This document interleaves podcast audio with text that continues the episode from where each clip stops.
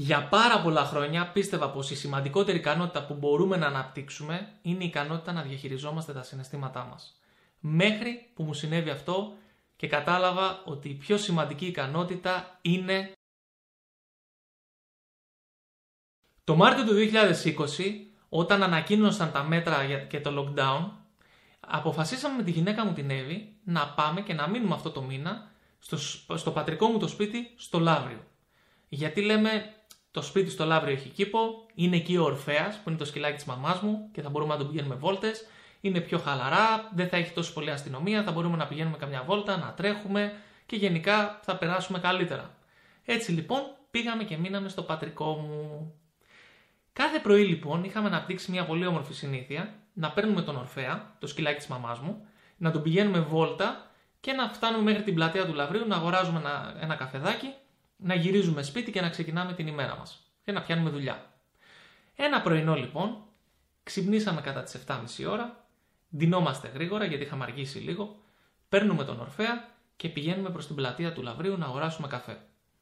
50 μέτρα μακριά από το σπίτι μου υπάρχει ένα άλλο σκυλάκι το οποίο είναι ένα μεγάλο άγριο σκυλί, ε, ένα τσοπανό σκυλο. Και εκείνη την ημέρα, εκείνο το πρωινό, ήταν λιμένο. Δεν ήταν δεμένο μέσα στο σπίτι. Ήταν λιμένο. Έτσι λοιπόν, αμέσως αφού είδε τον Ορφέα, μας επιτέθηκε και προσπάθησε να δαγκώσει τον Ορφέα. Τώρα ο Ορφαία ήταν τότε 7 μηνών, ένα σκυλάκι Beagle, γύρω στα 8 κιλά, δεν ήταν παραπάνω, και το άλλο το σκυλί ήταν ένα σκυλί γύρω στα 60-70 κιλά. Ένα τσοπανό σκυλό, ένα θηρίο. Έτσι λοιπόν εγώ 10 λεπτά αφού είχα ξυπνήσει έπρεπε να σώσω τον Ορφέα από το τσοπανόσκυλο. Και έτρεχαν γύρω γύρω γύρω γύρω γύρω. Εγώ κρατούσα τον Ορφέα στο λουρί, το τσοπανόσκυλο τον κυνηγούσα τον Ορφέα γύρω γύρω. Σε κάποια φάση κατάφερα, έπιασα τον Ορφέα από το σαμάρι, τον πήρα αγκαλιά και εκείνη τη στιγμή το τσοπανόσκυλο πήδηξε πάνω μου να δαγκώσει τον Ορφέα και εμένα. Τον, το έσπρωξα το τσοπανόσκυλο, έφυγε και εκεί που δεν ήξερα πλέον τι να κάνω, γιατί κρατούσα από τη μία τον Ορφέα και από την άλλη έπρεπε να ε, διώξω και το, τον άλλο το σκύλο να τον εσπρώξω. Βγήκε η κυρία που τον έχει. Και του φωνάζει, του λέει Άρη, έλα γρήγορα εδώ. Ο Άρης πάλι καλά την άκουσε, πήγε εκεί, τον έδεσε και μου λέει καλά τι έγινε εδώ πέρα. Και της λέω είστε με τα καλά σας. Αφήνετε ένα τέτοιο σκυλί λιμένο να μας σκοτώσει θέλετε. Τι θα γινόταν αν αντί να ήμουν εγώ τώρα με τον Ορφέα, ήταν η μαμά μου. Δεν θα μπορούσε να τον εσώσει και το πιθανότατα, πιθανότατα θα δάγκωνε και τη μάνα μου.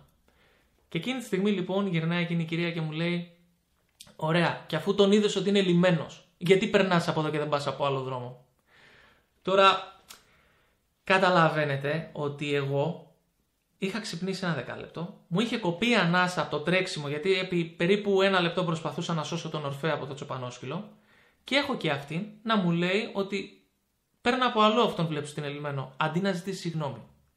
Έτσι λοιπόν έγινα έξαλλος, και είναι πολύ λογικό που έγινα έξαλλος, και άρχισα και εγώ να φωνάζω. Και να της λέω: Μα είσαι ηλίθια, είναι δυνατό να αφήνεις ολόκληρο σκύλο μολυμένο να μας σκοτώσει και αντί να πεις συγγνώμη, πας να βγεις και από πάνω. Να μην σας τα πολυλογώ, έχουμε ξεκινήσει και τσακωνόμαστε. Τη βρίζω εγώ, φωνάζει και αυτή. Η γυναίκα μου η Εύη πήρε τον Ορφέα από το λουράκι και συνέχισε προς την πλατεία Λαβρίου για να πάει να πάρει καφέ εγώ λοιπόν γύρισα και της είπα πάω να πάρω καφέ και όταν γυρίσω θα γίνει χαμός.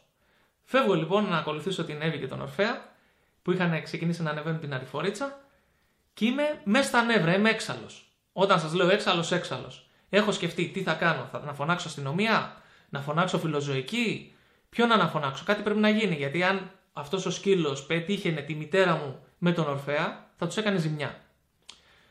Ο Ορφέας όμως παρότι είχε περάσει ένα πολύ δύσκολο πρωινό γιατί είχε ένα τσοπανό και να τον κυνηγάει να τον φάει, αμέσως αφού φύγαμε από εκεί, σήκωσε πάλι την ωρίτσα του, την κουνούσε και πήγαινε βόλτα με την Εύη. Μετά από ένα με δύο λεπτά, αφού κοντεύουμε στην καφετέρια, εγώ έχω προχωρήσει λίγο μπροστά γιατί έχω πολλά νεύρα εκείνη τη στιγμή και είμαι στην τζίτα και κάνω πολλές σκέψεις. Και έρχεται η Εύη δίπλα μου, με σκουντάει στον νόμο και μου λέει: Παναγιώτη, τι θα γίνει, θα συνεχίσεις για πολλή ώρα ακόμα να είσαι έτσι; Μήπως να το σταματήσεις και να περάσουμε όμορφα την ημέρα μας; Και εκείνη τη στιγμή ξύπνησα. Ξύπνησα διότι συνειδητοποίησα ότι δεν υπήρχε κανένας λόγος να έχω νεύρα εκείνη τη στιγμή και ότι να, για να λύσω το πρόβλημα το οποίο δημιουργήθηκε θα το έκανα καλύτερα με το να μην έχω νεύρα, αλλά να είμαι ήρεμος. Και αμέσως τράβηξα πίσω τους ώμους μου, χαμογέλασα, κοίταξα γύρω μου, κοίταξα τα δεντράκια, κοίταξα την Εύη, κοίταξα τον Ορφαία και ένιωσα όμορφα. Ήξερα πάρα πολύ καλά να διαχειρίζομαι την ψυχολογική μου κατάσταση, αλλά αυτό που μου έλειπε ήταν το εξής. Ήταν η ικανότητα της αυτοπαρατήρησης. Διότι δεν μπορώ να διαχειριστώ τα συναισθήματά μου αν δεν μπορώ να αυτοπαρατηρηθώ και να καταλάβω ότι κάτι πρέπει να αλλάξω.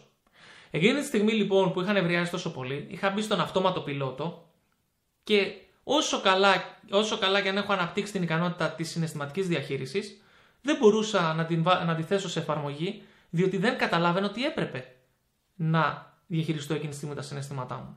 Και για πάρα πολλά χρόνια πίστευα πως η πιο σημαντική ικανότητα είναι η ικανότητα του να διαχειριζόμαστε τα συναισθήματά μας. Μετά από αυτό όμως συνειδητοποίησα ότι η πιο σημαντική ικανότητα είναι να μπορούμε να παρατηρήσουμε τον εαυτό μας ανά πάσα ώρα και στιγμή. Διότι όλα ξεκινούν από εκεί. Αν δεν μπορώ να παρατηρήσω τον εαυτό μου, δεν μπορώ να τον διαχειριστώ κιόλας. Πρώτα παρατηρώ και μετά διαχειρίζομαι. Στο σημερινό βίντεο λοιπόν Ελπίζω αρχικά να σας εξήγησα με αυτή την ιστορία και να καταλάβατε πόσο σημαντικό είναι να μπορούμε να παρατηρήσουμε τον εαυτό μας όταν μιλάμε σε άλλους ανθρώπους, όταν ε, βιώνουμε ένα έντονο συνέστημα όπως είναι ο θυμός, η στεναχώρια ή το άγχος ή ο φόβος, να μπορούμε εκείνη τη στιγμή να τον παρατηρήσουμε, να, τον παρατη... να μπορούμε να παρατηρήσουμε τον εαυτό μας όταν δουλεύουμε, γενικά να μπορούμε να παρατηρήσουμε τις πράξεις μας, τα συναισθήματά μας και τις σκέψεις μας, που είναι πολύ σημαντικό. Πρώτα έρχεται η αυτοπαρατήρηση και μετά όλα τα υπόλοιπα. Τώρα, θα, το σημαντικό που θέλουμε να δούμε σε αυτό το βίντεο είναι πώς αναπτύσσουμε αυτή την ικανότητα της αυτοπαρατήρησης που είναι ίσως, όχι ίσως, κατά τη δική μου άποψη είναι η πιο σημαντική από όλες. Γιατί η ικανότητα της αυτοπαρατήρησης μας βγάζει από τον αυτόματο πιλότο και μας δίνει το τιμόνι. Από εκεί λοιπόν που εγώ είμαι επιβάτης στη ζωή μου, ξαφνικά γίνομαι οδηγός. Και έχουμε πει και στα προηγούμενα βίντεο ότι ο εγκέφαλός μας όταν λειτουργεί στον αυτόματο τι θέλει να κάνει, θέλει να μας βοηθήσει να επιβιώσουμε. Αυτό λοιπόν, όταν μάθουμε να αυτοπαρατηρούμαστε και βγούμε από αυτόν τον αυτόματο πιλότο, θα είναι και πιο εύκολο για εμάς και να προοδεύσουμε και να εξελιχθούμε και να κάνουμε το παρακάτω βήμα. Το βήμα που χρειάζεται να κάνουμε τέλος πάντων για να πάμε παρακάτω. Όταν είμαστε στον αυτόματο, ο εγκέφαλός μας θα μας πηγαίνει στην ασφάλεια, στη ζώνη άνεσης και σε όλα όσα ήδη γνωρίζουμε και μπορούμε να ελέγξουμε. Αλλά δεν βρίσκεται εκεί ούτε η πρόοδος ούτε η ανάπτυξη. Και ενώ ο εγκεφαλός μας θέλει να μας κρατάει ασφαλείς και να μένουμε σε αυτό που είναι γνώριμο για εμάς και στη ζώνη ανεσή μας, η ψυχή μας και το πνεύμα μας θέλει να εξελισσόμαστε, να προοδεύουμε για να γινόμαστε καλύτεροι και να ζούμε περιπέτειες και να βουτάμε στο άγνωστο. Όταν λοιπόν μπορούμε να αυτοπαρατηρηθούμε, αυτό που συμβαίνει είναι ότι μπορούμε να βγούμε από τον αυτόματο πιλότο και να πάρουμε το τιμόνι της ζωής μας στα χέρια μας. Πάμε να δούμε τώρα πώς το κάνουμε αυτό. Και σας έχω ίσως την καλύτερη άσκηση που υπάρχει πάνω σε αυτό το κομμάτι. Πώς το έκανα εγώ και τι είναι αυτό που προτείνω στους ανθρώπους με τους οποίους κάνω coaching. Κατεβάζουμε μια εφαρμογή είτε από το App Store είτε από το Google Play η οποία λέγεται Random Alarm. Δηλαδή είναι ένα ξυπνητήρι το οποίο χτυπάει σε τυχαία χρονικά διαστήματα. Δηλαδή μπορεί να χτυπήσει ένα ξυπνητήρι σε 9 και 40 και ένα ξυπνητήρι στις 10 και 35. Δεν θα μας ρωτήσει πότε θα χτυπήσει. Εμείς το μόνο που κάνουμε είναι να του λέμε ότι θα χτυπάς από τις 9 η ώρα το πρωί, π.χ. μέχρι τις 9 η ώρα το βράδυ, 20 φορές. Και αυτό θα διαλέξει 20 φορές τυχαίες να χτυπήσει.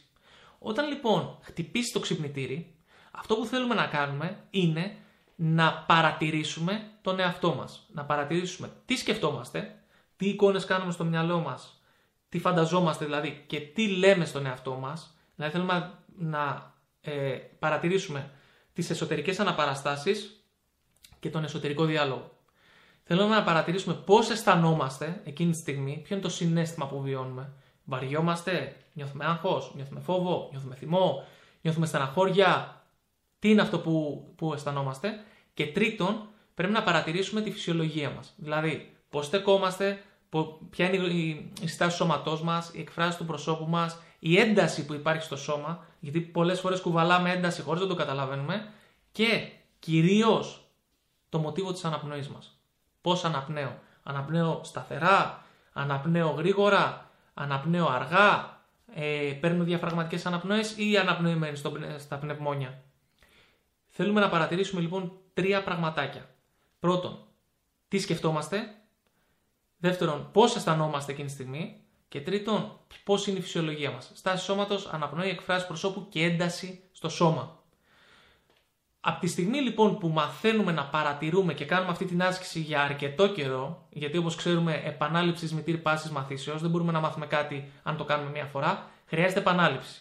Αν λοιπόν κάνουμε 10, ε, αν βάζουμε 10 φορές το ξυπνητήρι κάθε μέρα και το κάνουμε αυτό για ένα-δύο μήνες, αναπτύσσουμε σε πολύ μεγάλο βαθμό την ικανότητα της αυτοπαρατήρησης. Και όταν μπορούμε και έχουμε αυτή την ικανότητα της αυτοπαρατήρησης, θα μπορούμε να αλλάζουμε τον, ε, το συνέστημά μας όταν βιώνουμε θυμό, όταν βιώνουμε άγχος, θα μπορούμε να καταλαβαίνουμε πώς λειτουργούμε, πώς συμπεριφερόμαστε, τι αισθανόμαστε, τι σκεφτόμαστε και αφού μπορούμε να το παρατηρήσουμε αυτό, μπορούμε και να το διαχειριστούμε. Αν δεν μπορούμε να το παρατηρήσουμε, δεν μπορούμε να το διαχειριστούμε και πάει λέγοντας. Οπότε, πρώτα ξεκινάμε με την αυτοπαρατήρηση. Και μία άλλη πολύ καλή άσκηση για την αυτοπαρατήρηση είναι οι βασικές ασκήσεις διαλογισμού. Που παρατηρούμε την αναπνοή μας, παρατηρούμε τις αισθήσεις στο σώμα μας, παρατηρούμε τις αισθήσεις ε, ε, στο κεφάλι μας, παρατηρούμε τι σκεφτόμαστε, βλέπουμε τις σκέψεις να έρχονται και να φεύγουν. Πολύ βασικές ασκήσεις ενσυνειδητότητας. Μπορείτε να τις βρείτε στο YouTube παντού, και στα αγγλικά και στα ελληνικά. Αυτά. Θέλω να μου πείτε, καταρχάς θέλω να κάνετε αυτή την άσκηση και μακάρι να μπορούσα να σας, να σας δείξω περισσότερα αποτελέσματα από το πόσο καλά λειτουργεί αυτή η άσκηση. Κάντε τι, θα δείτε τεράστια διαφορά στη ζωή σας, θα νιώσετε ότι έχετε τον έλεγχο και όχι ότι είστε απλώς θεατής. Και ε, θέλω μετά από λίγο καιρό να γυρίσετε σε αυτό το βίντεο και να μου πείτε τι έχει αλλάξει στη ζωή σας κάνοντας αυτή την άσκηση. Σε επόμενα βίντεο θα δούμε, αφού μάθουμε την ικανότητα της αυτοπαρατήρησης, θα δούμε πώς μπορούμε να διαχειριζόμαστε καλύτερα τα συναισθήματά μας, πρώτον, και πώς μπορούμε να αλλάζουμε τις αρνητικές σκέψεις και να σκεφτόμαστε καλύτερα. Γιατί και οι αρνητικές σκέψεις κάνουν καλό. Δεν χρειάζεται να σκεφτόμαστε μόνο θετικά όπως έχουμε πει πολλές φορές, αλλά είναι καλό να ξέρουμε πώς να σκεφτόμαστε. Να αναπτύξουμε την κριτική σκέψη. Οπότε, πείτε μου την άποψή σας στα σχόλια. Στείλτε αυτό το βίντεο σε ένα δικό σας άνθρωπο που θεωρείτε ότι είναι καλό να το δει και ότι πρέπει να αναπτύξει την ικανότητα της αυτοπαρατήρησης. Και αν δεν έχετε κάνει εγγραφή στο κανάλι μας, κάντε διότι ανεβάζουμε συνέχεια τέτοιο περιεχόμενο. Μέχρι το επόμενο βίντεο εύχομαι να περνάτε υπέροχα, φιλιά πολλά και καλή συνέχεια.